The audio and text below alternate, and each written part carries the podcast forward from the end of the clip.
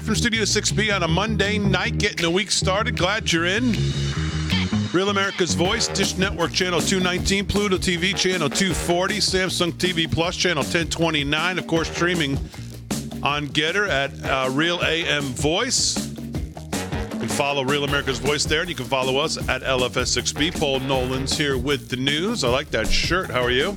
I'm good. I feel pretty snazzy. I got like my, the one underneath it better. I There we go. We the people cooking Yeah. over here. Uh, Rick Delgado's here. What even is that tonight? A special Monday night edition. Hey, how are you? Why is it a Monday night edition? Uh, because I missed it on Friday because I had a hold up at uh, work and I couldn't get here. And then, uh, of course, tomorrow night is the uh, state of the uh, or, or the dis- disaster of the union address. So uh, I figured I'd get it in tonight. What I missed on Friday. Rick Emirati's going to have sports. Uh, Mr. Emirati, first of all, how are you? I'm great, Big D. How Okay, you that's doing enough. tonight? Second of all, I am launching. Somebody won. Somebody. here he is. I am launching an official Durham-like investigation Oh, good. Get back to us in four years. into the uh, Exactly. into the odds makers because there's now officially something fishy going. And see, Paul's already rubbing his eye, which is the giveaway. Now the beard. See, you see this? There's my first witness. No, Right no now, I truth. got the Raise Oreo your- cookie. no, no truth. Raise your right hand right now and repeat after me. Nah.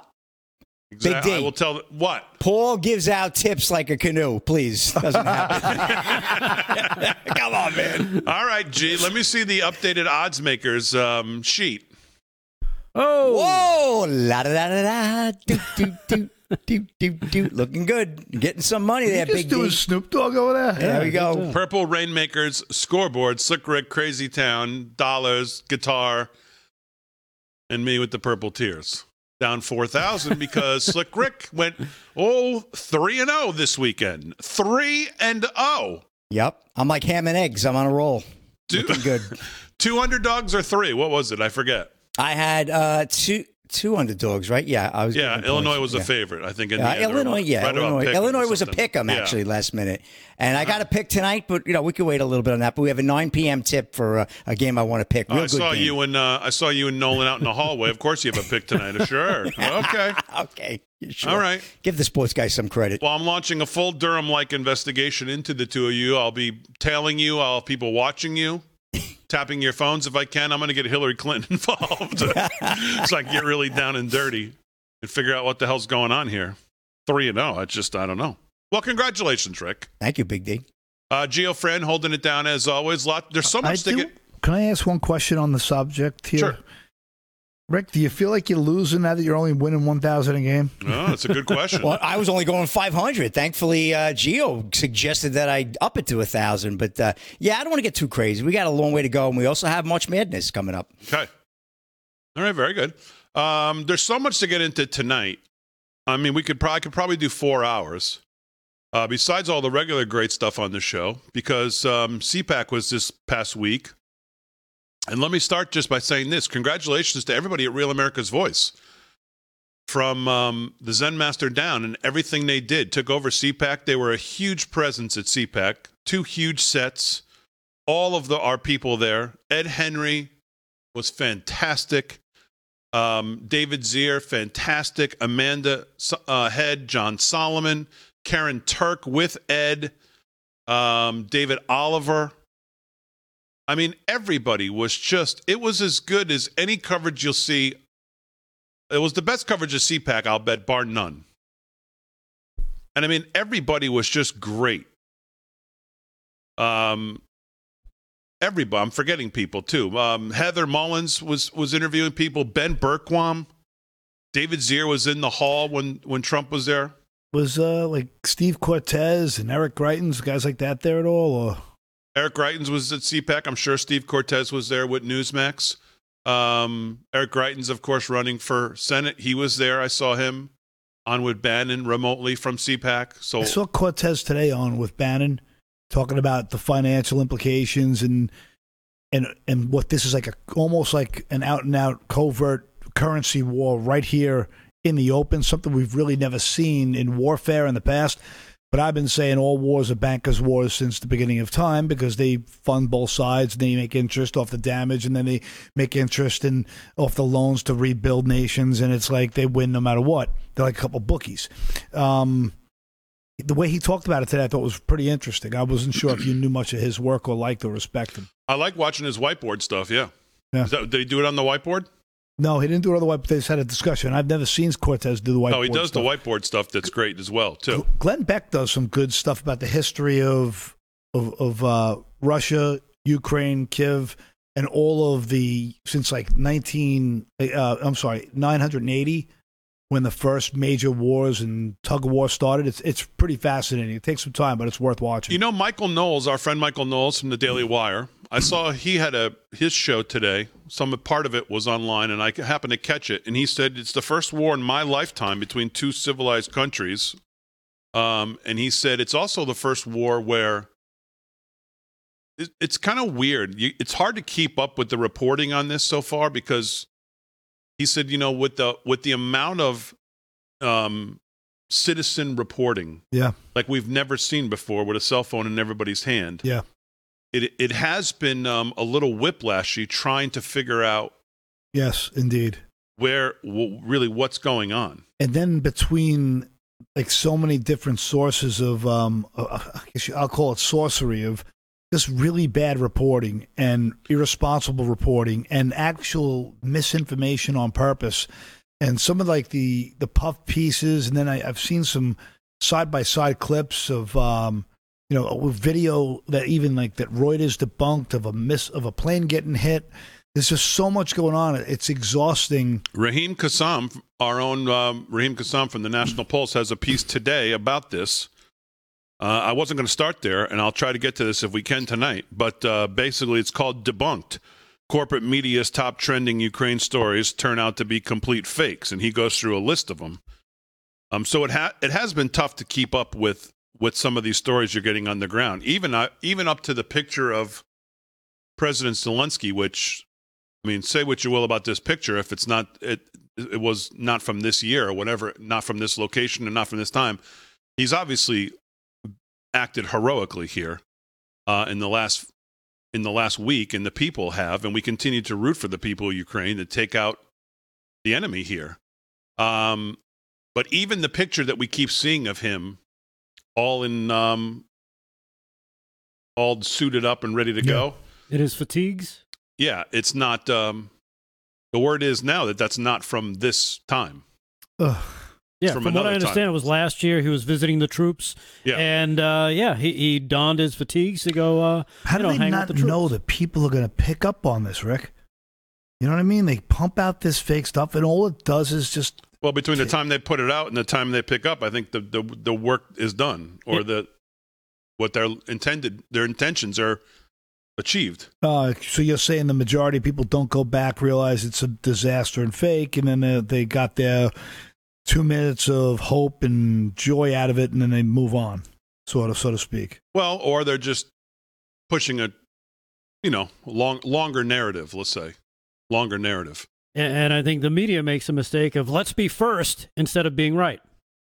They just want, oh, look, look what we found. This, this has to be him today. So let's get this out there Well, without that just really happened- background checking. Yeah, that you know that just happened, I believe, uh, with Fox. Fox printed a story, and I believe this. I'm correct in saying that it was. It ended up not being true. That there was the story was something about 400 mercenaries were sent after President Zelensky. There was some Fox News story, and the title of it was 400 mercenaries sent to basically track down because you know Zelensky they say is number one on the target list, obviously. Right. And Fox News printed some ran with some story about 400 mercenaries. I don't believe it ended up being true. It's uh, So there's a lot of it. Uh, Raheem tackles some of it. We'll try to get to some of that as well. We'll do news, sports, but let's talk just a little bit about again about CPAC because I don't, I don't want to spend a ton of time on it. But Re- Real America's Voice, the people, all, all of our people were fantastic. They covered it great, and I thought the president was fantastic uh, in a speech that I believe only only he could really give. Different in some respects than his rally speeches. I actually thought it was a little more of a serious speech than his rally speeches. His rally speeches are good, but I thought the president was serious. He looked um, refreshed, motivated. He sounded good. Had a couple great moments. Couple couple great moments, not necessarily what you think of as Trump moments. He had a lot of Trump moments, laughable, laughing, good moments, but he had a couple really interesting moments. Um, and the media is just is so reprehensible. Specifically, little Clinton bag boy there on ABC, Georgie Stephanopoulos, who had Tom Cotton on yesterday, and it was they're, they're so phony. He doesn't play the whole Trump clip, which I have, and he tries. And Cotton, I don't know if he saw the clip or he, I don't think he was at CPAC, so he doesn't know what George is talking about. Most likely, he won't play the context of it. George won't. He just takes ten seconds of a minute thirty clip and says, uh, "Do you denounce the former president?" And Tom Cotton's like, "Well, George, I, I don't speak for the former president. If you want to ask him what he meant, have him on." And then what's her name from NBC that we keep harping on how horrible she is there? What's her? I can't think of her name now. Pick, pick Nicole Wallace. Andrea Mitchell. Oh. She did the same thing. They cherry picked 10 seconds of the president saying Putin's smart. And they use, oh, But he is. What's the problem with saying that? Because it doesn't fit. The, the, I, what I come in saying today that the media narrative now is he's a deranged lunatic and he's unhinged in this and he's irrational. Putin is is caged, right, Rick? Slick Rick, right? KGB as it gets. KGB, world class chess player. Yep. He's been planning strategically. He knows he's been building a cyber warfare team that is going to, uh, which is probably the best in the world right now. How is he not smart? By dismissing him as some unhinged loon, you dismiss or, his or power. Paul, that you could be both. You can be an unhinged loon and smart. Why, why couldn't you be both smart and a thug see, but, murderer? I mean, well, yeah. I mean, I, well, he is a thug and he is a violent murderer. And he is a cold blooded. You know, he he's mercenary cold, Right, but but but, But, the he's whole still calculating and smart. right, uh, but the It's whole not problem mutually is exclusive. the whole problem is by calling him smart. That sounds like a positive. You can't have a positive opinion if you call somebody smart and they're a, a thuggish murderer. Yeah. Because now, oh, you you must be his friend. You must want him to win. It's like no, it's just pointing out the obvious that yeah, the guy is pretty smart. He's obviously pretty smart considering all he's been able to achieve throughout his life. And what you're going to do is dismiss him and go, oh, he's just a lunatic. And that's the media for you because the media Right. wants to give you this linear tribal talking point for you to chew on and take it to mm-hmm. the water cooler with all your echo chamber jackasses and think feel like you're smart. Yeah, they're so dishonest. It's reprehensible. I'll play the entire clip of what Trump said at CPAC so you can actually hear the whole thing, not the eight seconds that George played for Tom Cotton when we get back.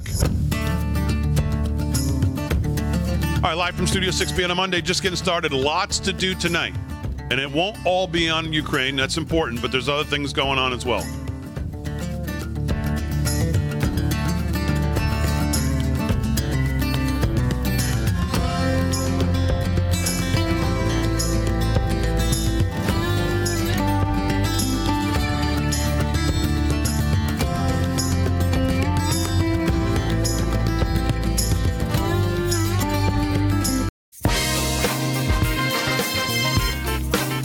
17 past the hour, live from Studio 6B on a Monday. Real America's Voice. Glad you're in. Lots to do. We'll finish up with um, my thoughts on CPAC and, and Trump here in a second. But let's do some sports. And here with sports is the man who's now under Durham like investigation with Mr. Nolan. That would be Slick Rick Amirati. What's going on, pal? Reopen the investigation when I give you my next pick in the fourth segment when we do sports oh, again. no, no. It's already open. 3 and 0. The investigation is open. It's open. Okay. Absolutely. Have you gone 3 and 0 since we started doing the odds no. makers ever? No. Thank you very much. I rest my case, Your Honor. Oh, and I just started my case, Your Honor. There you go. Good luck. You're guilty. I know nothing. Yeah. All Yeah, guilty. There we go. I hey, know nothing. after 17 glorious days, it's all wrapped up. The San Antonio Stock Show and Rodeo. We've been talking about that the last two weeks from San Antonio, Texas, AT&T Center. These are all finals, guys. Bareback riding, Kaycee Feild, 91 and a half points on Agent Links, $15,000 to the winner. And Kaycee Feild also picked up the championship for bareback, another 21000 Big money here. Steer wrestling, J.D. Struxness, 3.4 seconds, picked up $15,000. And then he picked up another 20750 as the champ. Team roping, it was a tie in team roping. Lightning Aguilera and Jonathan Torres tied Reno St- Stoebner and Joseph Harrison, 4.2 seconds. Good score. 12,500 each. And uh, Lightning Aguilera and Jonathan Torres, they picked up the win. Good old Lightning. He's another great team roper. And saddle bronc riding, Stetson Wright, the man, 90 and a half points on Larry Culpepper, 15,000. And you guessed it, Stetson Wright was the champion as well, 25,000. Tie down, Tuf Cooper, 7.2 seconds, picked up 15 grand, and another 19.5 on top of that as the champ. And uh, last, we got the barrel racing, Hailey Kinsel. She's a fantastic barrel racer, that young lady, 13.76 seconds. That's a great score, 15,000. She picked up the championship as well. Kelly walks out, uh, Hailey walks out with 39 G's. Not bad. Bull riding, last but not least, Sage Kimzey, 92 points on Old Sun, 16,000, and then picked up another 28,500 as the champion. Not too bad, guys. Not too bad at all. And uh, little golf over the weekend. With Augusta on his mind, Straka rallies to win the Honda Classic. Palm Beach Gardens, Florida. AP report: Sepp Straka is going back to Georgia in a few weeks. He's headed. Uh, he, he's is to his first Masters after pulling off a huge comeback to win the Honda Classic. Straka down by five shots entering the final round. Tapped in for birdie in the rain on the final hole and ended up beating Shane Lowry by one shot to become the first Australian winner in PGA Tour history. He shot a four under 66 on Sunday to finish at 10 under and earned 1.44 million dollars. So Straka from a land down under shot under and took the tournament. Good job, fantastic. And uh, Big D, just one more I'd like to get in there for tonight, if I may. We're going to get to um, NASCAR. We had over the weekend. Uh, let's see here. Big. Uh, okay. Uh, well, uh, oh, Kyle Larson holds off Austin Dillon. Dillon, sorry about that. Daniel Suarez and to win the NASCAR race at Fontana. AP report: Fontana, California. Larson, the defending NASCAR Cup Series champion, held off Austin Dillon and Daniel Suarez in a tense finish yesterday, surviving a restart with four laps left to win at Auto Club Speedway for the second time. It was a chaotic finish with uh, Larson and Chase Elliott making contact with 20 laps to go, but uh, Kyle Larson comes out on top with a strong victory. And that's a wrap in sports, Big D. Okay, very good. Thanks, Rick. We'll do some more sports. Um, so here's Trump from CPAC. Now, Little George on Sunday, and Andrea Mitchell and others, they're so disingenuous and phony, all of them, uh, made it as if um, Trump was blowing kisses to him. Oh, he's in his pocket. See what, what I mean? Look at that. Look at this guy. Tom Cotton, are you going to denounce the former president if he's going to run again? Could you support him? This is what you're getting from these people who won't play you the full audio. Here's the full audio. Cut two, G. Roll it. I have no doubt that President Putin made his decision to ruthlessly attack Ukraine only after watching the pathetic withdrawal from Afghanistan, where the military was taken out first, our soldiers were killed, and American hostages plus $85 billion worth of the finest equipment anywhere in the world were left behind. Yesterday, reporters asked me if I thought President Putin was smart. I said, Of course he's smart, to which I was greeted with, Oh, that's such a terrible thing to say. I'd like to tell the truth. Yes, he's smart. The NATO nations, and indeed the world, as he looks over what's happening strategically with no repercussions or threats whatsoever, they're not so smart. They're looking the opposite of smart. If you take over Ukraine, we're going to sanction you, they say. Sanction? Well, that's a pretty weak statement. Putin is saying, oh, they're going to sanction me. They sanctioned me for the last 25 years. You mean I can take over a whole country and they're going to sanction me? You mean they're not going to blow us to pieces, at least psychologically? The problem is not that Putin is smart, which of course he's smart, but the real problem is that our leaders are dumb. Dumb. I like that one. So Okay, dumb. s- just hold it for one second. So that's the first. Ha- that's about seventy percent of it. He's a little more left here, but that's what he played. All George played was, uh, of course, Putin is smart, and you look at our leaders; they're dumb. That's all he played. He played those seven seconds, and then turned to Tom Cotton and said, "You don't believe this? Can you support this guy? He is, Putin's in his back pocket." Does that sound like someone who's Putin's in his back pocket? No, it sounds like somebody looks to look at a fight Putin. Looks like someone who's asking our guys to fight an adversary, but have respect for him in the process. Like you're gonna walk into a boxing ring with Mike Tyson and not respect his, you know, his defensive system. For God's sakes, you have to respect your opponent no matter what. Your it- enemy. Yeah. Go ahead, finish it, G.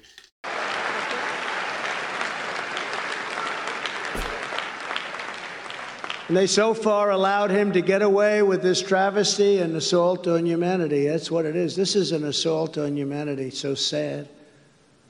Putin is playing Biden like a drum, and it's not a pretty thing as somebody that loves our country to watch. Just not a pretty thing to watch. Yeah. So that, that that's the clip that's in question on all the Sunday shows. But that last part they didn't play. No, they didn't play the first part either. They didn't play the first part either, where he lays out the case for what's going on. They just played he's smart and our leaders are dumb. I Oh, w- this I would- guy's might as well be a Russian asset again. I wish I would have seen the scene. Like I wish I would have seen the clip that they played that little Georgie, the propagandist played. That's exactly right. It's exactly what he is. And, and you know what? This isn't the first time that Trump has uh, called uh, the guys who, that negotiate on our behalf dumb. He mentioned it when he when he talked about the Paris Climate Accord. He said that was dumb. The Iran deal was dumb. Uh, he also took him to task over the NAFTA deal, the original one, which he said was dumb. They got taken. Yeah, well, even then, thank God he got in last time because he stopped that Trans-Pacific Union. That thing, Yeah. the TPP, was Was that even was worse. that was even. I mean, that was beyond bad. If you, I remember looking into that thing and it scared the daylights out of me. Doesn't Biden prop up Xi every speech that he gives too? Yeah, Absolutely. sure does. True. And not only by speeches, by policies too, and Iran. Look what they're doing right now. They're trying to get back into every one of these lousy deals. Most of all, the, the Iran deal. yeah, Biden's basically paying for Iran to get a nuclear weapon at this point, you could say. That's not a stretch. I will tell you, we're paying for Putin's war machine. Turn on our gas line. 600,000 barrels every day. Do you know that? Do you know? They call him Mister Ten Percent, and I'm not talking about Biden. Yeah. talk about talk about 20. business as usual. Speaking of that, do you know that we're negotiating some? Um, there was, I saw a picture today. There's some negotiation going on. I don't know if it's for the. It's one you know one of these big uh, centralized governmental bodies, and there's Russia at the table today. Still at the table with us and a bunch of other countries, whatever it was. There's Russia still at the table. I think Business, there's, business as usual. I think their people are still involved in the negotiations with Iran as well. Yeah, I have to look up exactly what, what it was, but those those were the pictures. I remember who posted it too from Fox and said, "Are you kidding me? Talk about business as usual." It's all about the money. All right, we're back. Do some news, and I'll give you one more clip from CPAC. Best moment of the night by far, at least for me.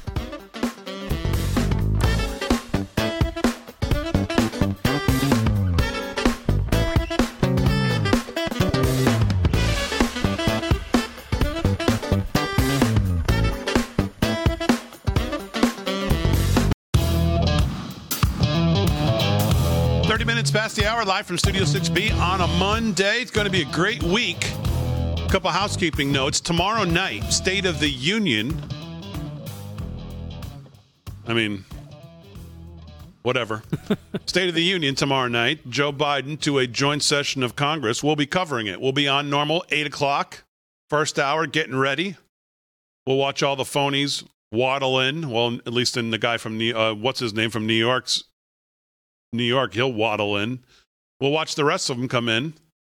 And then at 8:50 in segment 4, we'll bring in our own David Oliver who was fantastic at CPAC and the great John Solomon to join us. Uh, probably for about 20 minutes after that as we get ready for the speech. Um, Pop Pop probably gets woken up and dressed and shot up and then over there by 9 9 o'clock maybe 9.15 I i'm not exactly sure what time he'll start probably 9 and then we'll we will show the state of the union without any um we'll show the speech Can we uh, make fun of it? Can we all sit around? We'll we're going to try beers. i don't think No, so let's i think drink we're some going to beers. Let's we're going to show the and make fun. Let's get a telestrator. We'll draw pic, fake clown mustaches on them. no well, i don't think we're We'll going to do draw that tinfoil hats on them. and then paul will be doing that on his GETTR stream live stream I have Papa Nolan, by the way, on GETTR. P O P P A N O L A N. at Papa Closing Nolan. in on 4,000 to make a big shot. And then David Oliver and John Solomon will stay with us. We'll talk about afterwards what we think, what we thought. And the uh, first two things were Will Biden make it through without falling over? Will he speak more than 11 minutes? Would be my first two questions. I wanna- we'll see. I want to know how long before he can't enunciate at all because you know you ever see like he starts like his mouth starts to get like kind of dry and locked up. Yeah, well, the, the fake teeth, uh, whatever it is. I th- the, I- the, the I- dentures, I, think, is what the problem is. Really. I think it's the amphetamines that they pump him up with. Probably a mixture. Yeah, I I really believe they pump him up with like Adderall, amphetamine type stuff, just to, and they repeat, and he has to repeat it over and over and over, and he's got to practice it like six times before. Yeah, he, but but but like alcohol, you know, you're you're your your resistance builds up. So Yep. I think they got to keep pumping him even more. That's why you start to see him start running out of gas, and he starts, uh, you know. do you guys think I'm crazy that I think they drug him to get through those things? Oh no, A I little agree. bit. You do? You think I, you think that's outlandish that they give him like No, I, I don't think it's. I'll tell you, I don't think it's outlandish. I, I don't think. I don't think at his age and his shape and his clear mental decline, you can get through the day and be the president without something. you ever see his his pupils when he's Oh they- yeah, they- when they're all black. they're just black soulless pupils. It's like he's tripping on like he's dosing out on acid. Yeah, it's like that scene out of Jaws. You know, It's, Yeah, black he- eyes like a doll's eyes. Do you have the? Do you have the? Yeah, he's got shark eyes. Yeah. How, about- how about the? Speaking of, well, let's go one thing at a time. Let's finish Trump because speaking of the difference in the two leaders, and in, in the show of strength of the two leaders, cut one. G. This is this for me is the moment of the night. I actually was watching this and and and screamed out to myself in my own house alone watching it. I screamed out, "What?" As he said, as he told this story. Watch this story. Roll it. The American people deserve to know where did all the money go? In addition, we must take immediate action to fight the Biden violent crime wave that is devastating our citizens in Democrat run cities. You look at what's going on in Chicago. So sad. So, I mean, in Afghanistan, I had a meeting with Abdul. You know who Abdul is? He's the leader of the Taliban. I said, Abdul, you better not kill our soldiers anymore. I want, I, I was much tougher than that. I want to be nice. I was much tougher. Even Jim Jordan would have been concerned if he heard that. And I said, Abdul, Jim- Jim Jordan was sitting right there. The great Jim Jordan. Kill our. Uh, uh, we back that up. Because if you do, you will be hit like no country has ever been hit. You will be hit harder than anybody has ever been hit. Now listen to this.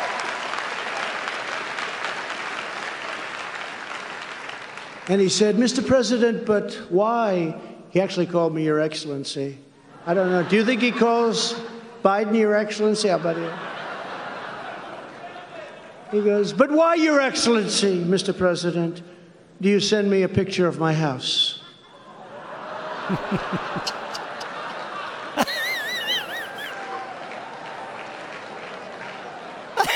and I said, I'd rather not answer that question. See, I was being very nice. See? I'm being diplomatic.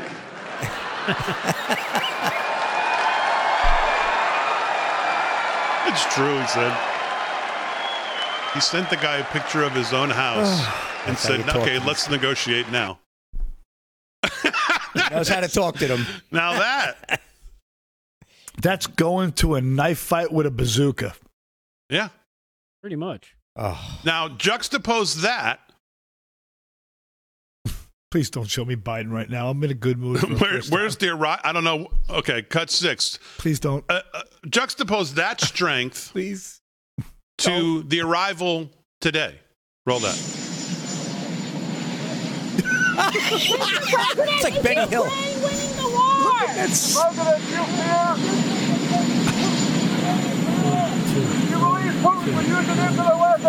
Mr. President, are you worried about nuclear war?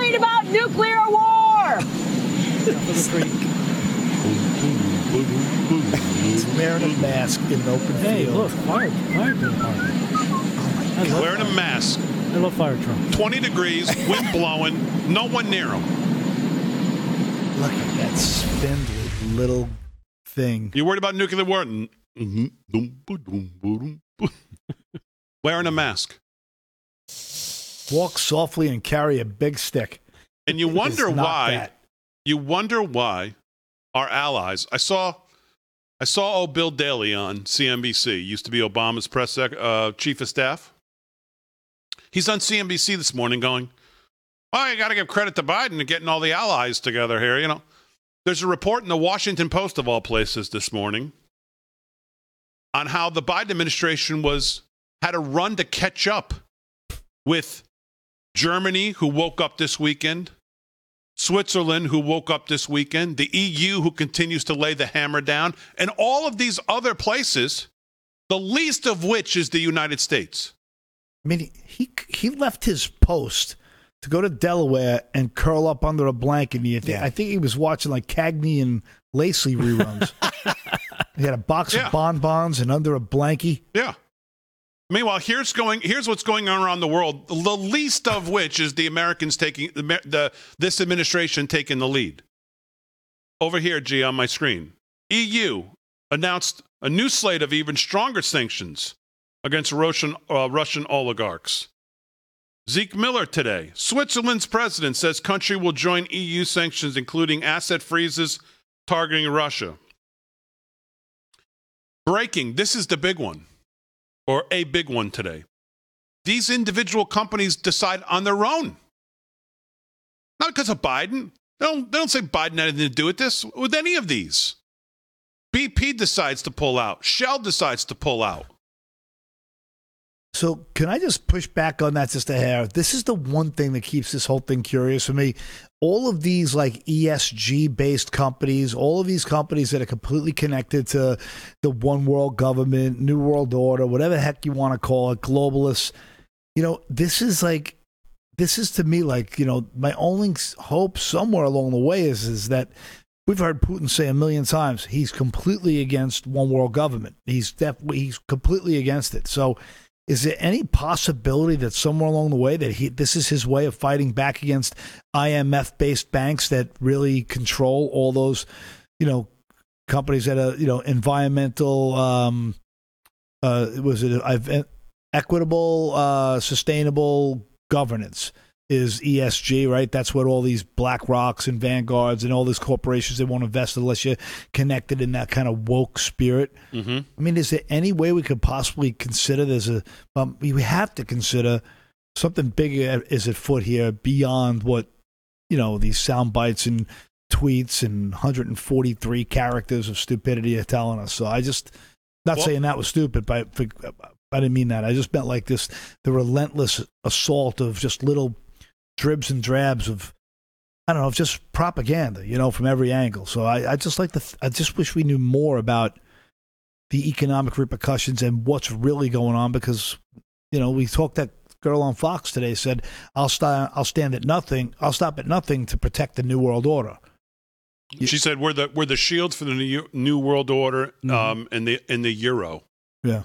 Yeah, uh, I don't know the answer to your question, but and I I take these from um, from Javier Blas uh, on its face value that he says uh, BP has now decided to pull out. Shell announces it's exiting all its joint ventures, including a 27.5% stake. Uh, Shell carries those JVs at three billion valuation on the books. With BP and Shell leaving the country, I don't see how others can stay. The pressure on Exxon, Total, and oil traders like Traf- uh, Trafalgar and and Vit- uh, Vitol and Glencore in metals is going to increase massively. Uh, so my point to all this, and then Matthew Billingsley, who we've been following, says today's sanctions are a step in the right direction, but still insufficient and riddled with loopholes.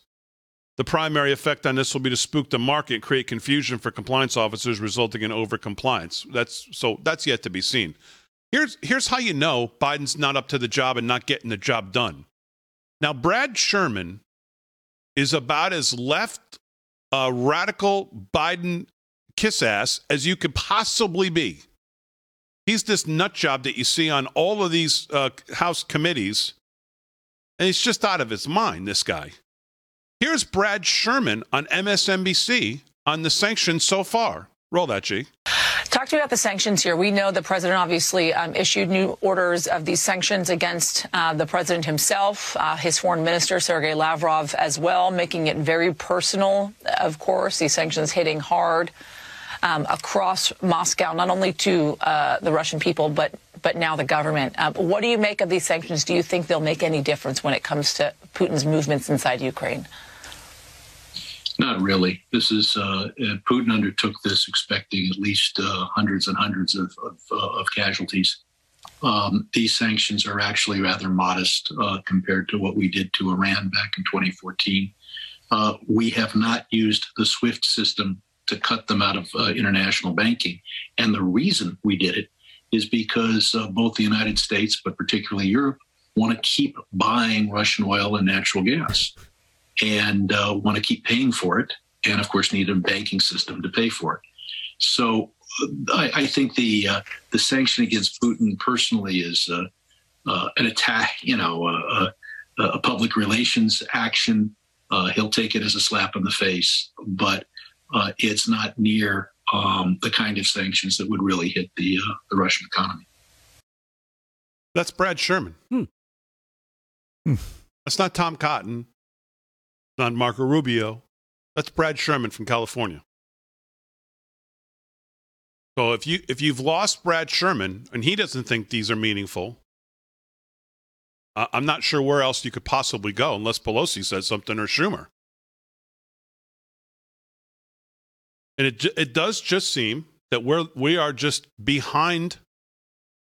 We're not even I wouldn't say leading from behind. I just don't think we're leading at all. He's just not. There's just he refuses to take the lead. And all these other places you see are coming with these sanctions or coming with something that they think is going to have some effect. Not us. He's out in Delaware and walking in like that with his mask on. All right, more to do. We're back right after this.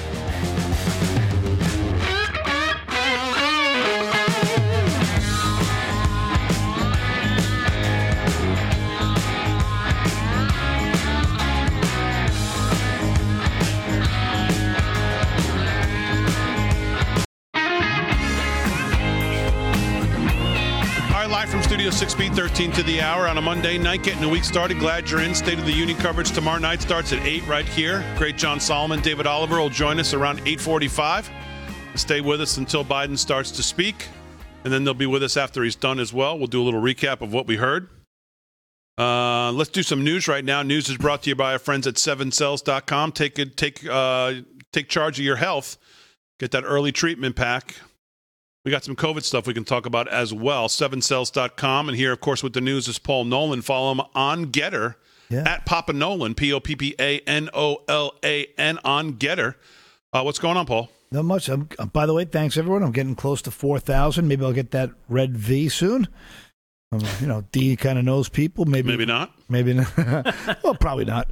Um, I don't know if you guys saw this, but I, I think it's pretty cool. Arizona Senate study estimates 200,000 ballots counted in 2020 with mismatched signatures. Estimate is uh, more than eight times the number of mismatch acknowledged by the county. So uh, Maricopa County's ballots in Arizona uh, election estimates at 200,000 here. And um, it says it was commissioned by the Arizona State Senate. The signature verification pilot study was conducted by uh, Shiva Ayyadurai Election System Integrity Institute. which released its final report to the public on Tuesday. I, I adore. We've had Dr. Shiva on our show. Mm-hmm. Um, is an engineer and an entrepreneur with four degrees at MIT who bills himself as the inventor of email. Um, he said of the um, uh, 1,911,000 early voting mail ballots in Maricopa County received and counted in 2020 presidential election, county reported that 25,000 um, or 1.3% had signature mismatches that required curing, but only uh, 580 of those seven were actually confirmed mismatches. So they've really found a lot of um, chicanery uh, going on here again. So, I mean, again, it's great that they keep, you know, right? It's great they keep pressing, cleaning up the mistakes of the election from, so we can have confidence going forward. Yeah. Of course, the problem is that second level chicanery. By the time we got to that chicanery, Yeah. the real chicanery was that those votes of that chicanery even were going to count I know. because they wouldn't have counted even seven months earlier before the state legislatures had their power stripped from them because they didn't make those changes to allow mail in voting like that to count.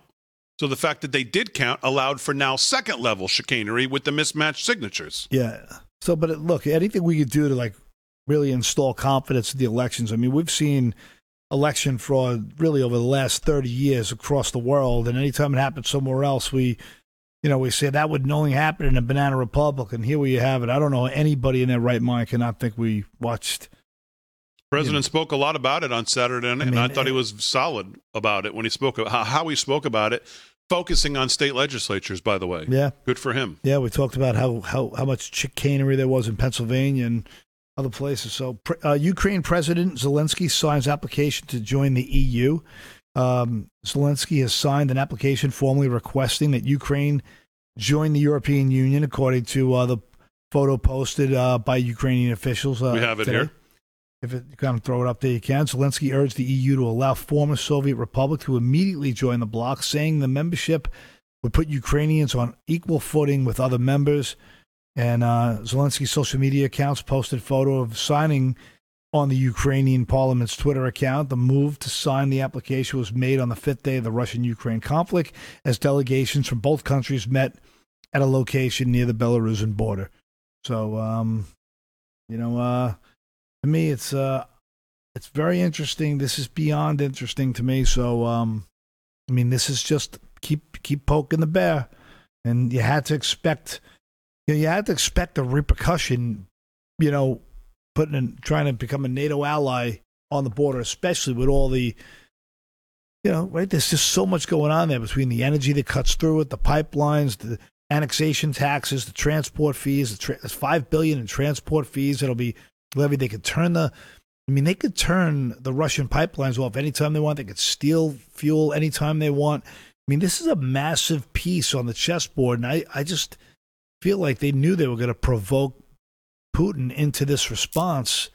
Uh, I just uh, I find the whole thing fascinating. I just wish I can get. Uh, I wish I, I just wish I knew more about what was really going on. Well, that that what you're articulating there is not much different than Nigel Farage in 2014 that we played that video. And um, who was the guy, G, if you remember his name on Friday, that we played from 2015 and said, um, you know, if you keep doing, if we, what we're doing right now is, like Paul said, basically poking the bear where the Ukraine is going to get crushed at some point. Nigel Farage was 2014, and this other guy was 2015. John Mearsheimer, correct. So what you're articulating is not is- is pretty much have we what seen both of those gentlemen expressed back then. Have you guys seen the updated casualty totals uh, today in terms of uh, innocent civilians and non-combatants? Yeah, No. I saw No. it last night. Yeah, I mean it's not a, it's not like he's targeting, you know, innocents. You know, it's not like with all due respect, it's not like when we went in and carpet bombed the daylights out of Afghanistan. We we obliterated women and children and non-combatants everywhere, and the world community never said anything. Right now, some, this alliance, yeah, like to me, I just find it a touch hypocritical when I hear, you know, people from the left now banging their anti-war drum. Meanwhile, they didn't say one thing when Obama murdered the daylights out of everything in his path.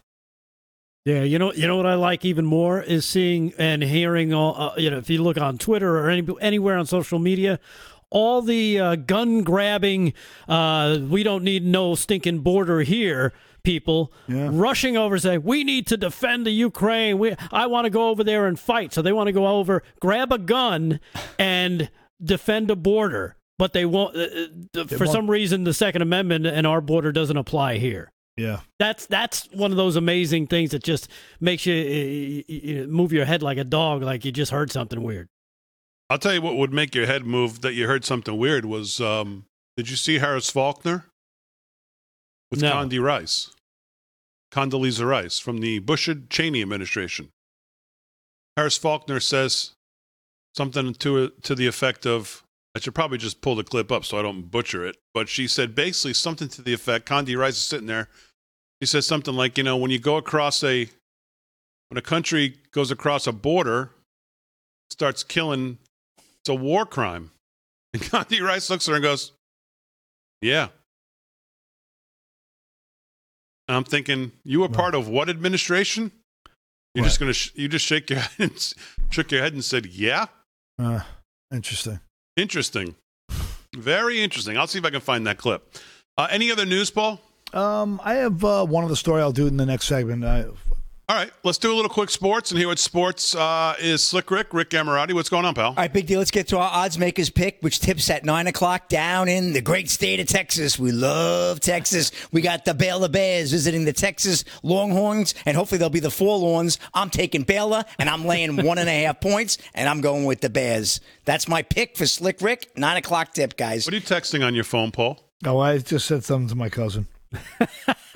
Are you looking at your phone, Amorati? Am I looking at my? No, no, no, no, no, no, no, nothing like that. Now, Big D. Come on now. Hey, let's get it. Let's get into it. I mean, we got Robert Hight races to second straight funny car win to open the NHRA season. You've been asking me for national hot rod news, and here it is, right on time. Associated Press, Chandler, Arizona. Robert Hight raced to his second straight funny car win to open the NHRA uh, Camping World Drag Racing Series. That's a mouthful. Beating Matt Hagan on Sunday in the NHR Arizona Nationals in a matchup of two three-time season champions at Wild Horse Pass Motorsports Park. Hight had a 3.837 second run at 330 miles an hour in a Chevrolet Camaro SS. Rick Delgado's Camaro wasn't even that fast back in the day. he edged number one qualifier Hagan to deny Tony Stewart, not the Tony Stewart, but Tony Stewart, his first victory uh, as an NHR team owner. Hight has 55 career victories. Mike Salinas won in Top Fuel and Aaron Stanfield in Pro Stock. And that's a wrap in sports. All right, hour two coming up. What even is that? Crazy Town in hour two. Lots still to get to.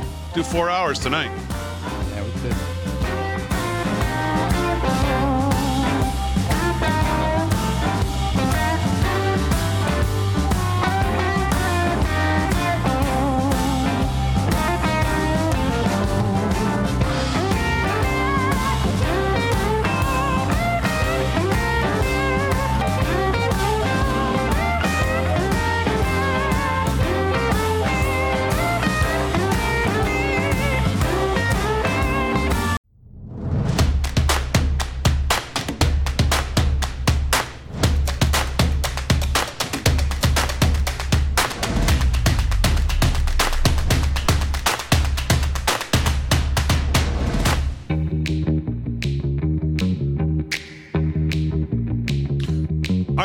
Two on a Monday night, Real America's Voice.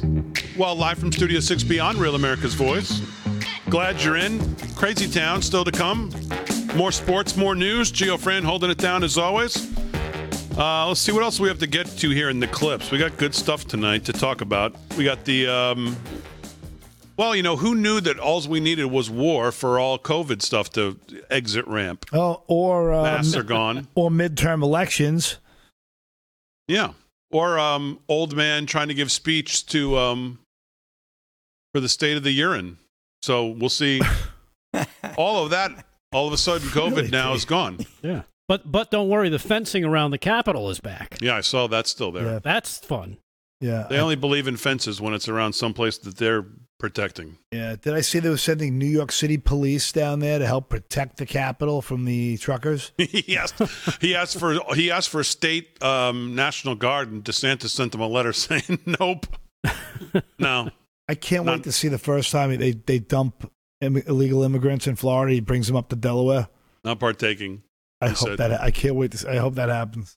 All right, here now Hmm. with a special Monday night edition is Rick Delgado with what even is that?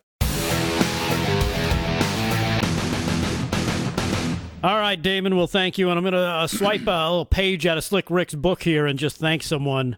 Uh, this is uh, Lucy Marie, who has her two daughters, names Gracie and Stormy. They watch us every night, but she didn't tell us what, what state they're in. So hopefully she'll let me know. We'll figure out what state they're in. But thank you for watching, ladies. And uh, okay, bye now if you've been paying attention, as uh, you know, I'm a bit of a skeptic when it comes to this whole, you know, supposed, hey, what's going on between Russia and the Ukraine? So forgive me if I'm a bit slow to jump up and down with the heroics of the Snake Island Ukraine military, who, according to reports, and we played a clip, uh, laid down their lives when they told the Russian military to go scratch. Well, the audio was correct, but turns out they didn't lay down their lives. They laid down their weapons. They got captured and subsequently sent home. Then there was the ghost of Kiev. You heard about him? A super Ukrainian pilot that's been taking out Russians like Maverick did in, in Top Gun, protecting Iceman because, well, you can't leave your wingman. Well, looks like that story is a bit of a fake, too. So call me a survivor of being a battered American patriot. Uh, what even is that, you ask? Well, uh, I guess I'm going to tell you. Let me explain it. You know how you, you know, may, maybe you might see a friend or a family member in a bad relationship where they get crapped on constantly, all the time. And they say, oh, uh, it's going to get better, but it never does. And, and they keep going back and getting stomped on again and again. It's kind of like where I'm coming from right about now. Between my government, my intelligence agencies, and my media, believe me, I want to love you, but all those times where you said you loved me and you didn't mean to hurt me all that bad, well, this time, you know, it would be different. There's an old saying in Tennessee, I know it's in Texas, probably in Tennessee, that says, Fool me once, shame on, shame on you. If fool me, we can't get fooled again. So, and that's Going on and uh, that- tour. That's kind of where I'm at right now. So, so excuse me if I come off as a skeptical prick that I am today. I mean, seriously, I can't trust you people anymore after all that you've done over the last few years, and I'm sure I, I- I'm not sure I could ever trust you guys again. And how could you ever even begin to earn that trust back anyway? What are you going to say? Oh, promise, just come up to my apartment. I won't kill you and eat you. Yeah, right, I'm sure. Well, we just went through, and actually, we continue to go through your unmedicated bouts of Trump derangement syndrome. But even it, it even predates that. Remember way back, I bought into it big time with the whole Patriot Act and the war in Iraq. I mean, I was there cheerleading. Then, starting in, in 2008, I've been bludgeoned repeatedly with the closed fist of, if you say anything against Obama, you're a racist. Then, to add to that beatdown, we as a nation were beat down with this lead from behind mentality to diminish us not only you know uh, plus the new normal of a crappy economy and a 1% gdp growth forever as our standing in the world stage suffered because well we were constantly reminded what that the united states is racist Ah, great. Then in 2016, that happened. Now, not only was I a racist, but now I'm a Nazi sympathizer. Oh, and I hate women. Yeah, because I don't hate women. Believe me, I don't. But because me and more than half the country wasn't buying what you were selling, uh, me and everyone who thought like me, well, since we didn't vote for Hillary, now we're sexist. Huh, great. But that was just the start. Because from election day 2016, January to, to January 20th, 2021, your abuse on us has been nonstop from ugly reactions from our elected officials and their grotesque character assassination attempts, obvious lies, and out and out calls for violence with a wink and a nod. You lied about honoring your oath to the Constitution. Aided by our politically corrupted intelligence agencies that included, and we know it's true, a fake dossier, several fraudulent FISA applications, and a BS Mueller investigation that included, yeah, spying on a presidential campaign, president elect, and the president of the United States. Hmm. For four more years, this went on. And where was the media? The ones we, the people, like Paul Schurz says, counted on to hold them accountable. And that is a scientific fact. Uh-huh. Yeah. Well, they weren't there. They were in the next room warming up to bludgeon us with some more of these made up stories from unnamed sources and spewing vitriol about me, my president, and everyone who is just like me just simply because, well, we didn't agree with you. So now, as this whole Russia Ukraine thing starts to unfold, I'm sorry, but I'm not sure I, I believe you anymore. It is intelligence information that we have declassified. Well, where is it? Where's the declassified information? I just delivered it. No, no, you made a series of allegations and Would statements. you would you like us to print out the topper because you will see a transcript of this briefing that you can print out for That- yourself. That's not evidence, Ned. That's you saying it. That's not evidence. I'm sorry. Right. Exactly. And after watching some of this footage on another network, uh, reporters that look silly standing there with helmets on and flak jackets saying bombs are going off, but you can't hear it, see it, and the cameraman doesn't even react to it, well, it kind of reminds me of this. You know, what happens when you think the cameras aren't on and no one is watching. Oops. Then to see this reported as an embedded reporter from CNN. Look at For more troops to come, and you can see these are Russian forces. You can tell they're Russian. I've spoken to them already. You can tell they're Russian. They've got that orange and black band to identify them as Russian forces. Oh, I've the- spoken the- to the, the commander on the ground there within the past few minutes, and he said they are now in control. Yeah, so so the armband is key, and of course they got there in their blue Toyota Camry. Awesome. Kind of reminds me of Bill Murray crossing the Russian border in stripes. Anyhow, I'm sorry if I come off jaded and negative, but I'm sorry the government, the intel agencies, and media, it's your fault that I don't trust you. Damon, back to you. Okay. Rick, um, Rick Delgado with what even is that? You know what? And a lot of that I agree with. Yeah, you know, for me, they it's the boys cried wolf over and over and over. We have, you know, you know, they I hear about the state-run media in Russia and the propaganda that comes from it, from our mm-hmm. propagandists here on on on on CBS, which is you know, I mean, the corporate structure of that alone is just comical. Who owns it? And, and then I hear about the corporate-run media, the state-run media in in Ukraine, and that can't be trusted. And I and I find myself just laughing. What's the difference? What's really the difference? At least they have the integrity over there not to let medical companies advertise on their airways. but you know, we're one of two countries in the world that you get a three-minute infomercial. If you're watching Hallmark Channel, visiting your mom, and it comes on, you'll see a three-minute infomercial on why my mom now needs, uh, you know, Zolestra of uh, Venom. It'll be more the, and the side effects are, are 29 seconds long. Right. Because there's no, they don't care about anything other than the buck and and and the propaganda and what corporately aligns. So it's the same thing. It's state-run propaganda everywhere you go, and it's a different BS story after another story, and it's, so, it's just so exhausting. Is really what it comes down to. Yeah, uh, I told Rick this before, just to be candid. I'm not a huge fan of. Um, I'm not a huge fan of denigrating what these reporters are doing on the ground, putting themselves, whether you think they're in danger or not. I believe they probably are, and I think saying that they're there just faking it, making a movie, saying that we don't hear anything or we don't see anything. I'm not so sure that that's not maybe a little disrespectful to, to what they're doing. Some of these reporters that we have followed on uh, whether it's Trey Yingst on Fox or um, even the girl that we followed on CNN who was out in Afghanistan as we were that disaster was unfolding and she was right there by the airport continually reporting.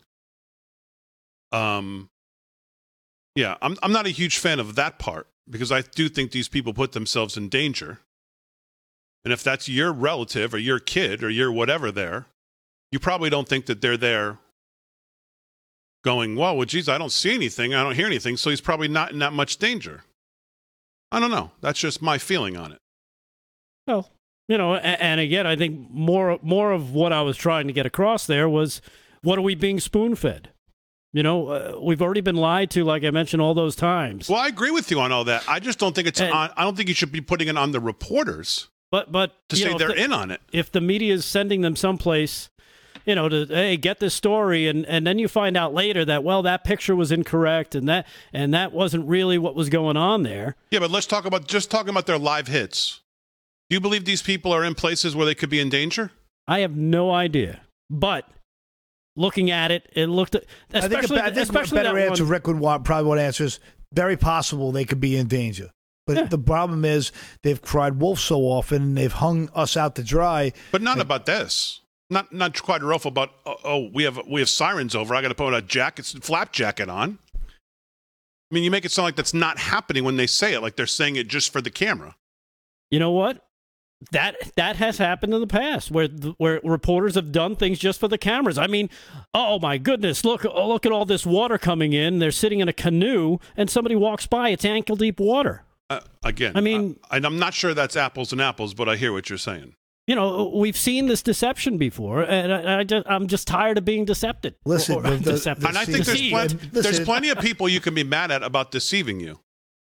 I don't think the reporters on the ground putting themselves what I what I think is in danger are the people to take it out on. But that's just me. Yeah, well, the corporate executives who put these BS stories out there discredit these kids who are in the middle of a, a bombing area. You know, when they're on the ground and you see smoke behind them, it just stinks that the, the work that they're, they're doing has been besmirched by so many lies. And, and that is a shame. That is a shame because it is a brave job to go out there and do it. No matter, you know, if you're in the middle of the thick of it and you don't know what's going to, errant gunfire is happening and people are being Yeah, handed, you know, that's all I'm saying.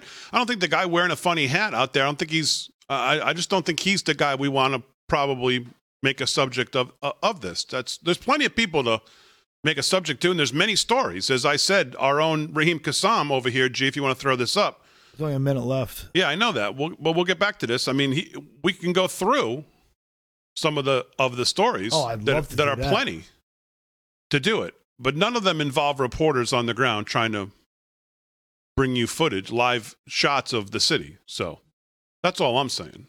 I agree with 99% of the rest of that. Right, live from Studio 6B on a Monday. We'll go through Raheem's corporate media's top trending Ukraine stories that turned out to be complete fakes when we get back.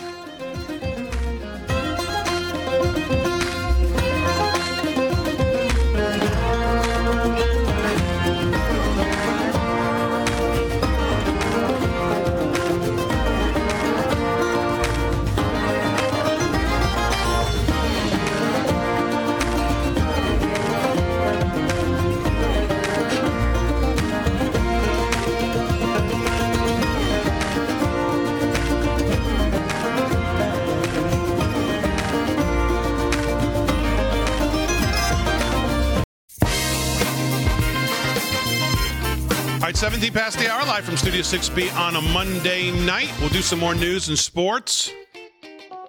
Uh, so Raheem Kassam, we were just talking after what even is that about the fact that yeah, there are, there is a bunch of um, there has been a bunch of propaganda on both sides.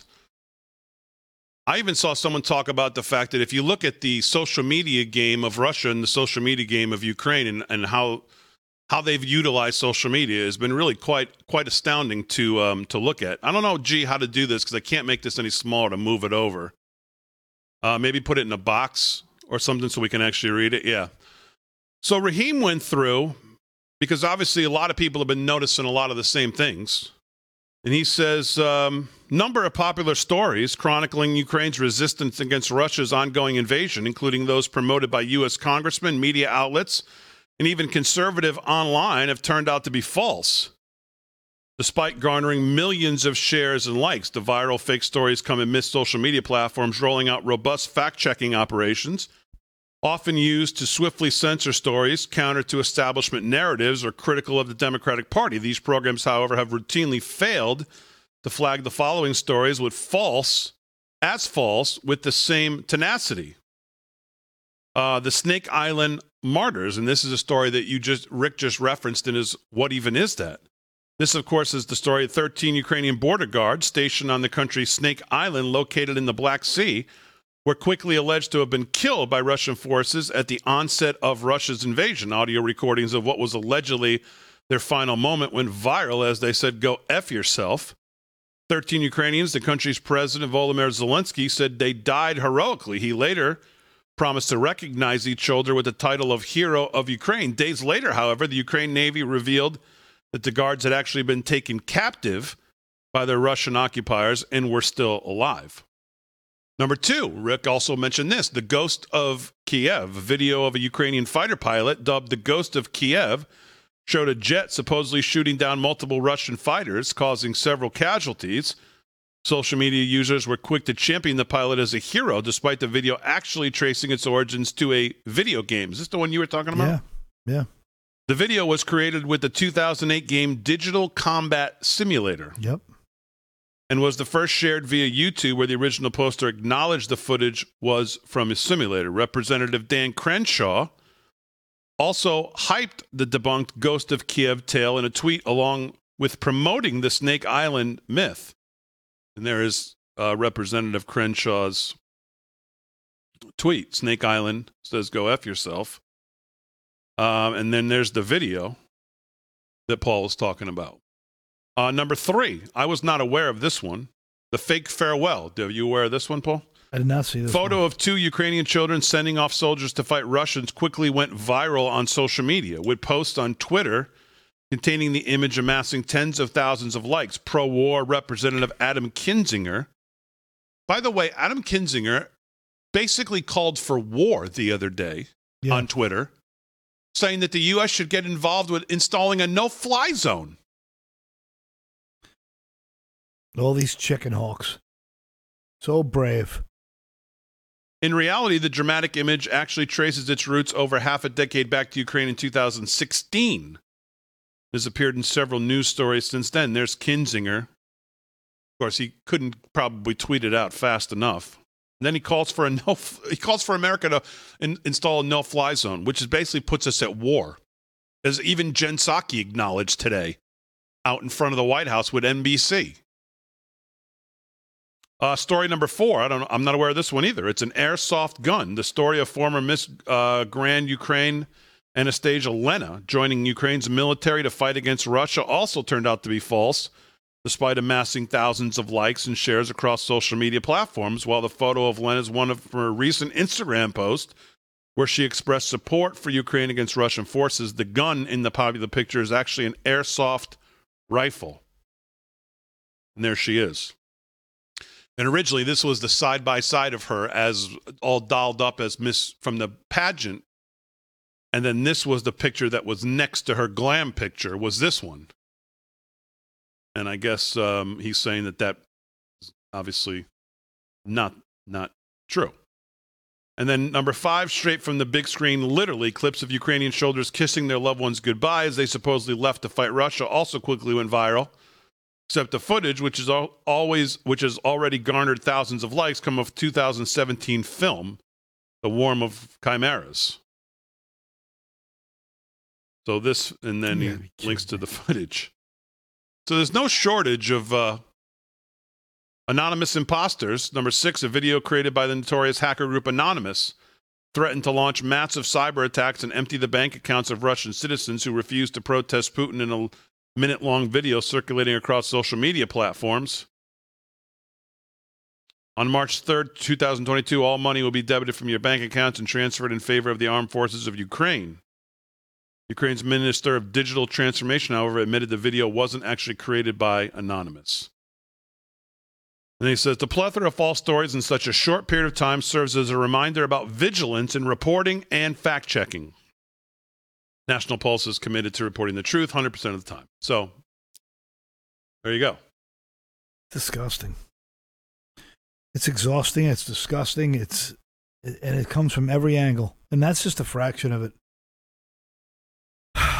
I, I don't even know what to say at this point. Now we got the same talking heads who now are upset at Trump for saying Putin was smart.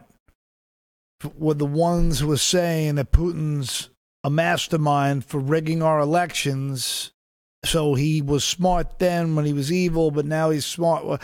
I can't keep up with the the BS. I just can't keep up with the hypocritical nonsense that just spins in the wind. I mean, they just weren't they telling us that that he was the, the mastermind behind the the the the rigged of rigging of the 2016 election. Now he's the idiot, right? Now he's a just an evil, demented moron. But wh- which way is it, guys? Pick Yeah. something. All right, we'll do some more news. Uh, let's do some sports and hear what that is at Slick Rick uh, at Slick Rick Sports on GETTR. Rick Emirati, what's going on, pal? All right, Big D. Well, we got to go back to the rodeo from the weekend. The La Fiesta de los Vaqueros, Tucson, Arizona. Sounds Tucson delicious. Rodeo Grounds. Yes. That's it. Um, all around cowboy. I'm sure you guys want to know. Seth Hall picked up two grand. He was in the tie down and team roping, which is usually where the uh, all around cowboys are in the rodeo that I usually see. But in bareback riding, we had Orin Larsen, 90 and a half points on. Pendleton Whiskey's South Suds, 1600 bucks. Steer wrestling, JD Struxness, 4.6 seconds. Uh, we have Saddle Bronc, Brody Cress, 92 points on Neutrina's Killer Beats. Good score. Tie down, Garrett Jacobs, 8.8 seconds. Barrel racing, Steely Steiner, 17.23 seconds. And bull riding, Trey Kimzey, 84 points on Wolf of Wall Street. That's a good one for now. And uh, total payoff on that rodeo, $37,000.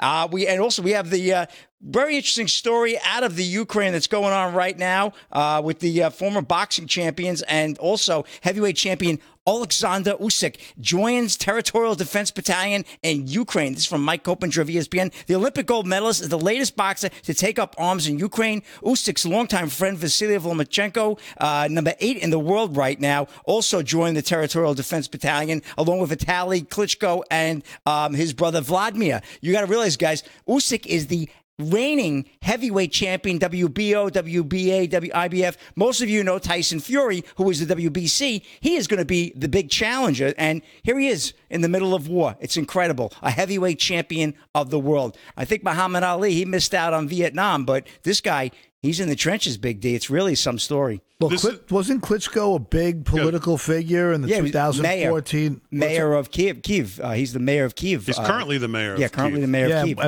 I remember him having a big role in the 2014 uprising, where you know when the I guess the second color revolution or the Maidan revolution. Um, was I remember him having a big role. I wish I could remember better. My memory's not, not what it used to be. N- none of those is.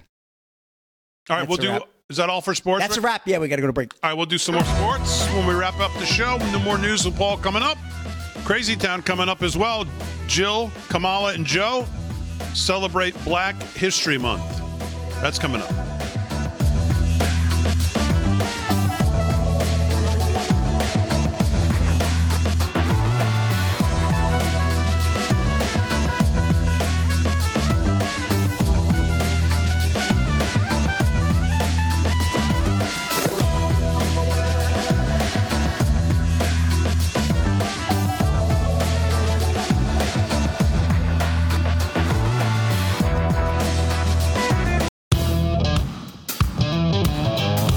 30 minutes past the hour, live from Studio 6B on a Monday night.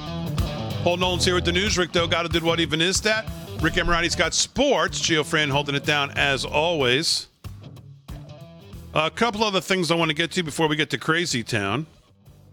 Cut 3G. Let's hear Biden. We already played you the dishonest media, how they framed the whole Trump CPAC thing. Let's hear Biden asked about it. Cut three. Roll that.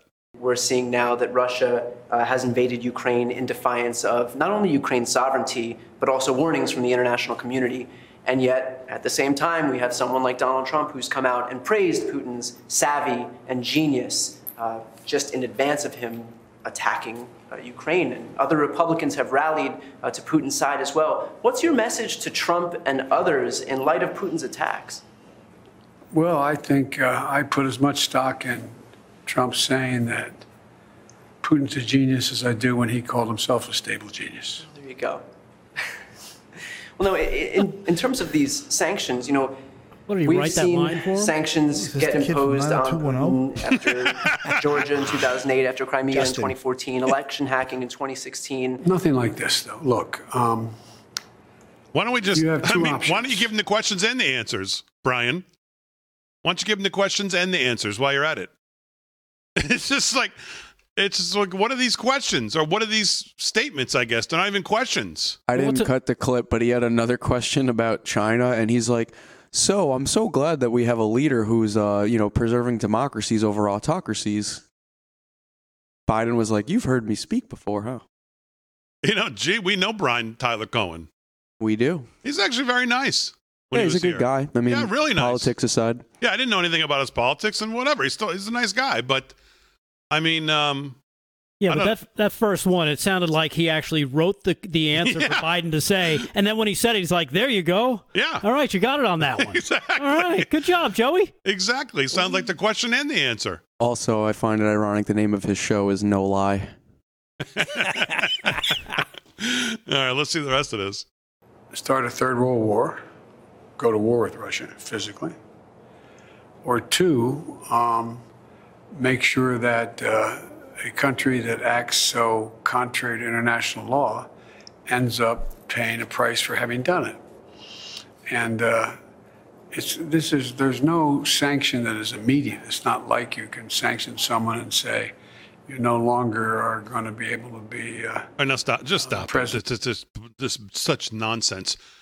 His administration, as I played you, I'm not going to play it again, has every single person in the administration, all for two weeks, told us that these sanctions were going to be immediate. They were going to prevent them from doing anything. That was the whole point of them. Every one of them said that. And then, of course, when they didn't, and he hasn't still he still hasn't even put any serious him himself. The most serious sanctions have come from outside entities of the United States. They haven't come from us. They've been installed by other entities, not by the United States. He still hasn't. And he won't unleash America's energy to really hit him where it hurts because his ideology won't let him. Because they're too, the Democratic Party is too ideological driven. And That comes first, middle, last, and everything else. So you won't see that. You won't hear anything about that. You'll hear more about the Green New Deal and climate change tomorrow night. Um, speaking of that, Pete Buttigieg on the idea of these sanctions and restrictions. Roll that, G. Drill more, open up more U.S. land to drilling. What's the administration's response to that idea? Well, look, the, the president has uh, laid out and taken a, a number of steps, including addressing the Strategic Petroleum Reserve, uh, including diplomatic efforts Looks to like increase skinny global Joey oil production Lawrence. and other ideas that have been raised that are on the table Looks like because uh, everything deserves to be considered. But let's also be clear that we are in the middle of a long term transformation uh, that is already fast underway, especially when it comes to vehicles. Uh, making electric vehicles more affordable for Americans, something that the president has proposed and is hoping Congress will pass. Uh, for example, under the president's proposal, uh, those pickup trucks that started about $40,000 uh, would have their prices actually down to the high 20s with the tax incentives we're proposing, would allow more Americans to capture the fuel savings that you get. We don't know from year to year what will happen in the ups and downs of the global No. oil markets, Be nice but we right do know now. that you are You better off office. financially uh, and less subject to, to maintenance and repair issues. If you own uh, one of these vehicles, we want them to be American made electric vehicles, creating American jobs on American soil. And that's going to continue to be a policy priority for this department and administration, even as we're acting to provide more short term relief. You know, we have a like in New York and Pennsylvania alone, we have enough gas there to export to the whole world. We could be an independent, you know, energy producer, a superpower. We could stop these wars instantly. It would Yep. just be over in a split second. Open the Keystone Pipeline, cut the nonsense, stop your Green Deal BS. It's all about your corporate BS interest because all you're trying to do is drive the market into your little box where you have all your money invested in these products, and now we're all the victim of your BS nonsensical agenda that you've paid every academia to to pump out these incredible stories of doom and gloom, how we're all dead if we don't stop using fossil fuels, and Mother Nature will shake us off like a flea like, like she's always done and this this endless lie it just it just sickens me when we could stop these wars in a in a dead in its tracks if we're energy independent. Oh yeah and you know what we could also do? We could also get rid of some of that trillions of debt. Give our our, our, our currency a few bucks worth of value so some of the money we save, has some. These people don't care. They they they're looking to siphon off every dollar of your labor off the sweat of your back. Your whole life you're a slave to them and that's all there is to it. Hmm. Amen. Uh, Crazy Town time, G. I know it's a long one. Uh, Jill, Kamala, and Joe celebrate Black History Month. Let's go.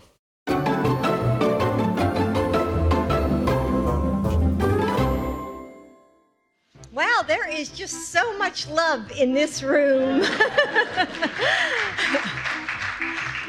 Uh, gosh, Joe, Kamala, Doug, and I are honored to be with you for our very first in person White House Black History Month celebration. And thank you to DJ D Nice. Where is he? Ah, there you go. Kamala and Doug were saying how many times they were in, in their apartment and they were dancing together, you know, party of two. I can't say the same of Joe. Who's she talking? Party of one. Our that? vice president's historic path to the White House Who is that up began before she could even God, walk, what's she wearing? marching with her parents in the civil rights movement, or at least being pushed in a stroller. The president of the Uni- the vice president of the. I just said that to oh. make you laugh. Oh, yeah. The vice president of the United States, Kamala Harris. Our nation faces many great challenges. Mm-hmm. Among the greatest is the assault on the freedom to vote. You're looking at it. Elections matter. And when folks vote, they order what they want, and in this case, they got what they asked for. You know, I'm the head of the Space Council. Judge Jackson will be the first black woman to sit on our nation's highest court. Uh, that's his qualified. And as Dr. Jill Biden mentioned, it is with that spirit also that we know she will not be the last. So there is a lot to celebrate. Arms. She flaps that arm like a lot to look chicken wing. forward See that? I was gonna say, There's she's a trying to lot lay an egg. work toward. The President of the United States, Joe Biden. Well, Kateo, I tell you what. You know, there- what? we have a little ongoing thing. He just filled his underpants. in, uh, in the administration. As you mentioned, there are a fair number of African Americans in high places in my administration. But, uh, and I'm always hearing about Howard Grade School. I'm hearing about Morgan man. I'm hearing about, you know, his whole staff. all these other shaking things. But right I keep talking about. Delaware State. I feel like I we're tell gonna you, there's add an old something to expression. The- I tell you who brung me to the dance. Biography tonight. I understand, as they say, I was who brung me to the dance. kid. And uh, all kidding aside, you're, out- you- you're going to be incredible, buddy. You're going to do well. You're going to do very well. But that was my time. And with the uh, you know, uh, there is a. Uh, I don't know whether they've been introduced, but uh, my Secretary of Defense, Secretary Austin, my administrator, the guy who's running, taking care of the EPA and all the rest from Other guy. Carolinas. the administrator Regan. The woman has all controls all the money. Shalanda. And a woman who I really mean it has let the whole world know who we are. No, really. A woman who has been so incredibly effective in her job, but until recently, till the outrage of Putin and the Soviet Union and the Soviet Union, trying to reestablish the Soviet Union, basically, but uh, in Russia, to hear her, to listen to her, run the uh, debates on, at the Security Council as well as the General Assembly at the United Nations. Uh, Linda Greenhouse, uh, Thomas Greenfield, and uh, a woman who uh, knows a little bit about the economy, chair of the Council of Economic effect. Advisors. Cecilia, I kid her all the time, being from Princeton, but uh, you know, Rowan, Cecilia, What a cut up. and uh, Mr. Secretary, I'm talking about Oh, over uh, there. Um, my name is Joe Biden. I'm Joe Biden's husband. And as you've probably figured out, I can't dance. I do it, but I ain't good at it. Show us a little. And uh, Black History Month is more than a celebration. It's a powerful, powerful reminder.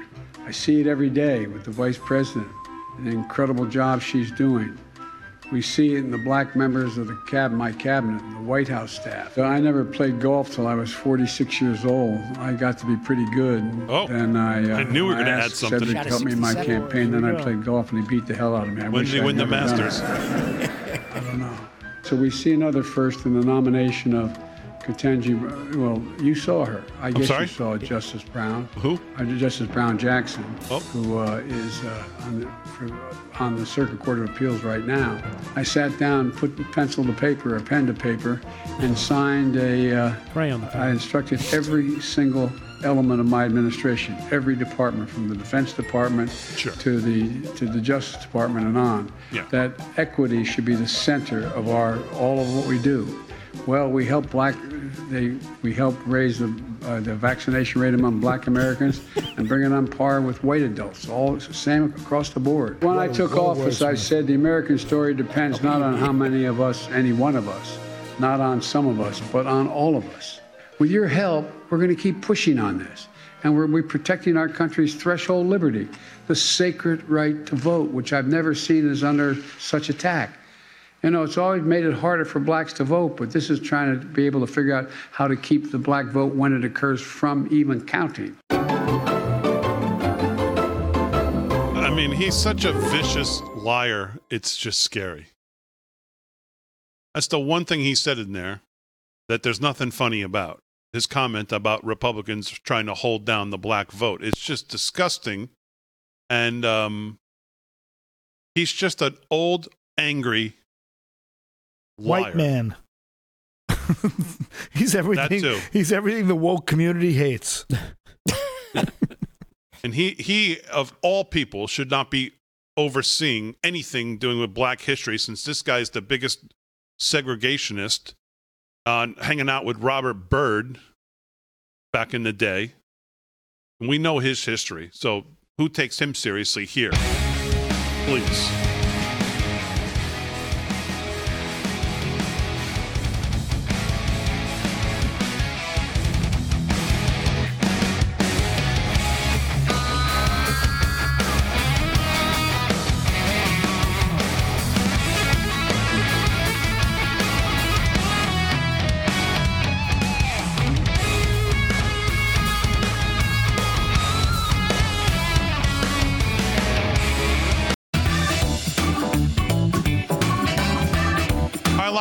306B, 13 to the hour.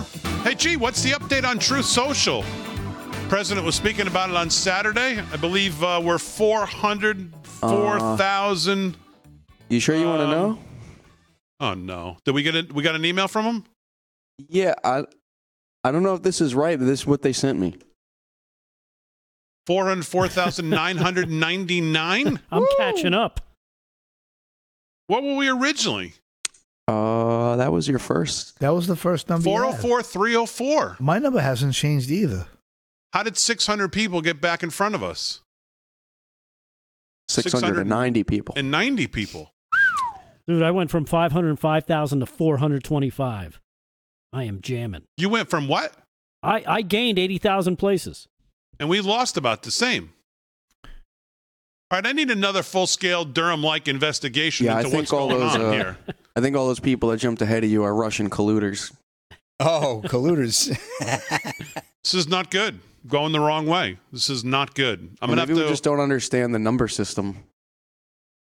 Well, what's there not to understand, G? Going up can't be good. I can understand that. Maybe it's like golf. The higher number is. Oh wait, no, it doesn't work. Yeah, that doesn't work. No. no, it just screams loserville. How come my number hasn't changed one bit? 764,460. because there's nowhere else to go up there, Paul. Well, uh, let's just see. Talk, talk we're not about the ultimate Paul idea for marketing. Like this is like putting a red velvet rope out in front of your club when nine people are inside, but thirty people are stuck out. yeah. I don't know. I don't know. I'm, I don't know. I'm going to have to. I don't know what to do. This just this doesn't look good for You're me or for the the, show. Just look like a loser. You gotta slip the bouncer at 20. Meanwhile, I go on. I'm watching CPAC this weekend. There's Ben Bergquam. I'm on Truth Social. I see Heather Mullins there. I'm on Truth Social. Dr. Gina, John Truth Social. What are we doing? We're going up. 404,000. We're going up. We're going the wrong way. Maybe that's maybe that's the people that are following you. no, no, it's not. No, it's not. You not. said you keep getting notifications, That- that so maybe it. that's a good thing. Well, no, they're all they're all emojis of the middle finger oh, when I check them. I don't know. It's just not good. It's not good. Well, your Nets got walloped tonight over there. They they lost Maybe- 130 to like 17 or something. Well, Ben Simmons must have missed some threes. Maybe that is truth social, Damon. It's Maybe it's just giving you the truth Yeah, about Loserville. That's where I belong. Yeah. So, all right, whatever.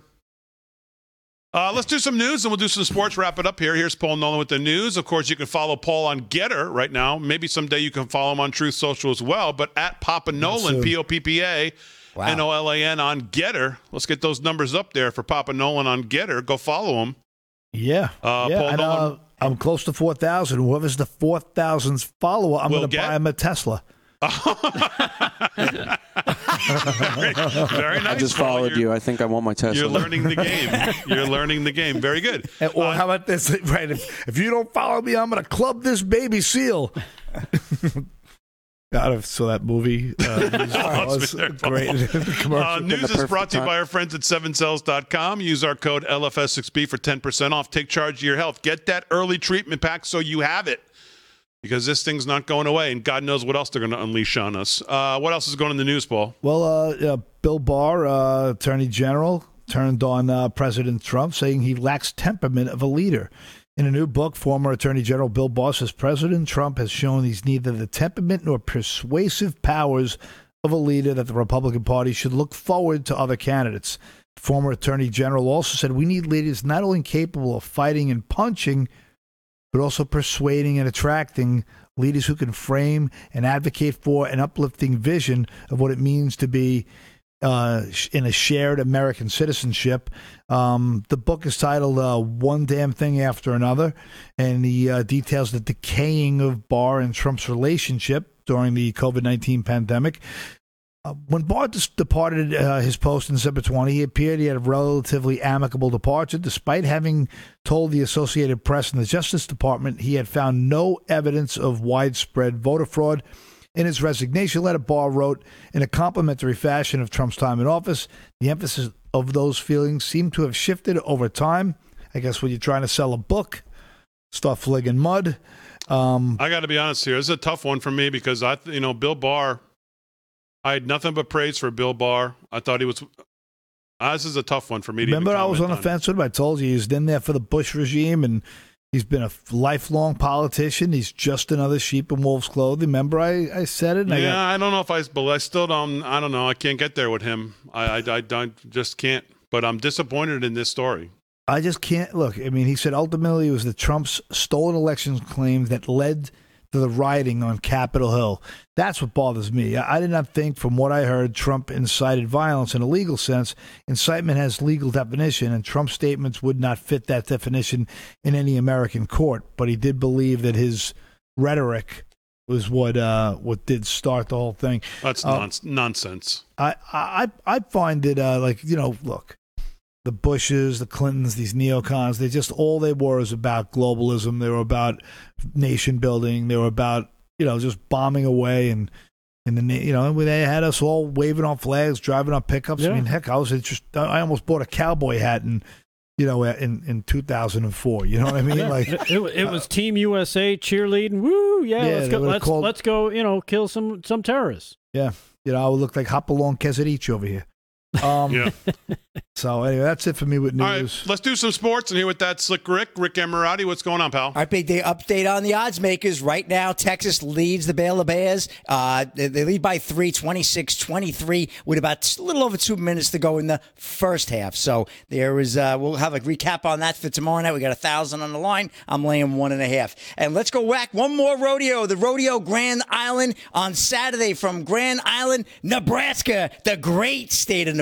We love Nebraska. At the Heartland event, all around cowboy, Fenton Nelson, 1300 bucks, tie down in steer wrestling. Bareback, Tanner Aus, 86 and a half points on Dirty Dance. Steer wrestling, we got a tie, Hoyt Krager and Eli Lord. Good Lord, 4.3 seconds. Team roping, JC Yeahquo and J and LJ Yeahquo, uh, 5.1 seconds each. The brothers team roping it up. Saddle bronc riding, Timothy Troyer, 83 and a half on Sutton Rodeos. South Point tie down, Cody McCartney, nine and a half points. And barrel racing, Nikki Hansen with a crazy 13.18 second score. I don't care how short that track is. That's a damn good score. And bull riding, we had a tie. Tim Bingham on the shot in the dark and Trey Kimzey on Stone Cold, 87 and a half points points each. Total payout on that rodeo, $74,000. Nadal beats Norrie in Acapulco for his 91st career title. Acapulco, Texas, uh, Texas, Acapulco, Mexico. Associated uh, Press report.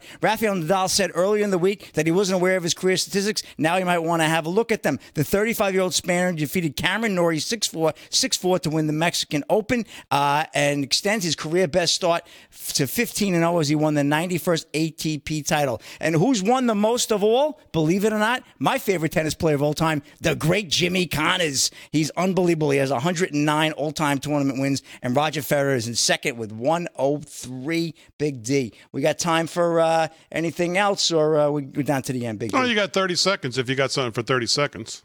Uh, let's see. We got uh, International Olympic Committee calls for Russia's uh, exclusion from sporting events. A little late, the IOC comes in, Yeah. but the International Olympic Committee is asking for uh, other major sports organizations around the world to ban Russia and uh, Belarus uh, amid Russian invasion of Ukraine. This has been going on. I understand the uh, FIFA, the uh, Fed- uh, Football Federation, they've banned Russia. Russia's going to have more bans than a deodorant section in a Walmart. So that's it for that. And uh, let's see what else. And then uh, we heard that uh, Derek Jeter is stepping down as the Marlins CEO. Yeah. That was earlier today as well, Big D. So, uh, that's a wrap in sports, though.